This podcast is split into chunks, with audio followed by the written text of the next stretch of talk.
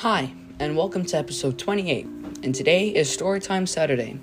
That means today, every Saturday, I'll summarize or give my thoughts on a story and what it might have truly meant. Today, I'm going to share my thoughts on yesterday's story The Wise Man and the Foolish Man. One thing I noticed in the story was the foundations of the houses.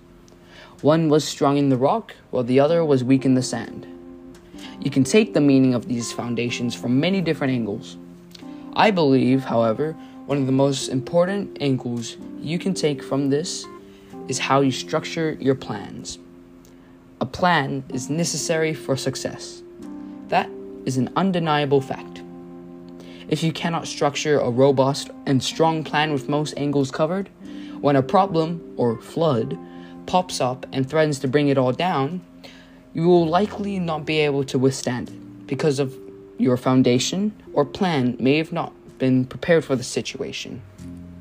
By failing to prepare, you are preparing to fail. A quote by Benjamin Franklin. Before I close, I would like to ask what can be the possible floods in my life? Am I prepared? And is my foundation strong enough to withstand it? Thanks for listening. Closing off, Carter Noah.